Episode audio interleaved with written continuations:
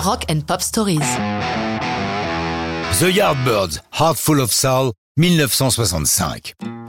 Comment ne pas rendre hommage à l'un des plus grands guitaristes de tous les temps, disparu subitement au début de l'année 2023 Pour l'honorer, j'ai choisi de vous parler d'un vieux titre qu'il a joué avec les Yardbirds en 65. Ce groupe a vu passer en son sein les plus grands, puisque Beck vient remplacer Eric Clapton, parti rejoindre les Blues Breakers de John Moyle. Beck n'est pas le premier choix du groupe, qui lui aura préféré Jimmy Page, futur Led Zeppelin, musicien de studio déjà réputé. Mais celui-ci recommande son copain Jeff. Notons cependant que ces deux immenses guitaristes vont se retrouver brièvement conjointement au sein des Yardbirds.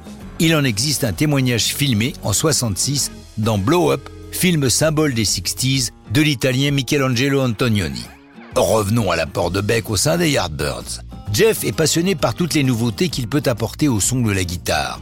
Il expérimente tout ce qui sort, employant la distorsion, le feedback et la fuzzbox, l'une des premières pédales qui puissent modifier le son de l'instrument.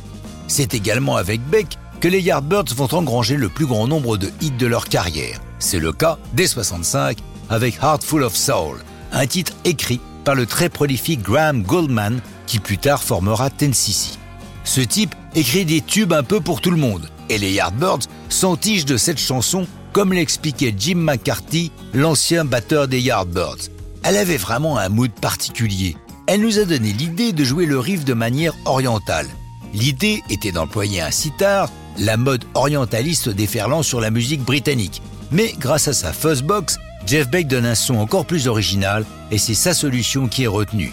D'autant que le joueur de sitar choisi ne pouvait les suivre en tournée, il eût été impossible de jouer la chanson sur scène. Car depuis leur premier hit, For Your Love, les Yardbirds remplissent les salles de concert. Heartful of Soul, qui est un très gros hit, va encore renforcer leur notoriété. Classé top 10 aux États-Unis, pour eux c'est le jackpot. Et ils partent en tournée. C'est la grande époque de ce que les Américains ont surnommé la British Invasion. Et les voici voyageant en bus pour 30 dates consécutives avec des groupes plus commerciaux qui n'ont rien à voir avec les ambitions artistiques de Beck. Il disparaît après le premier concert et est éjecté du groupe, dans lequel il va être remplacé par Jimmy Page. Beck, après une période dépressive, comme il le dira, je ne savais plus où j'étais, rebondit et forme le Jeff Beck Group, avec comme chanteur Rod Stewart et comme bassiste Ron Wood, excusez du peu. Ce ne sera pas la dernière de ses aventures musicales, au travers divers groupes, puis à partir de 75 en solo, son dernier album Loud Heiler datant de 2016. S'il a sur certains albums flirté de très près avec le jazz, Jeff Beck a aussi posé les fondations du hard rock. Mais ça, c'est une autre histoire de rock'n'roll.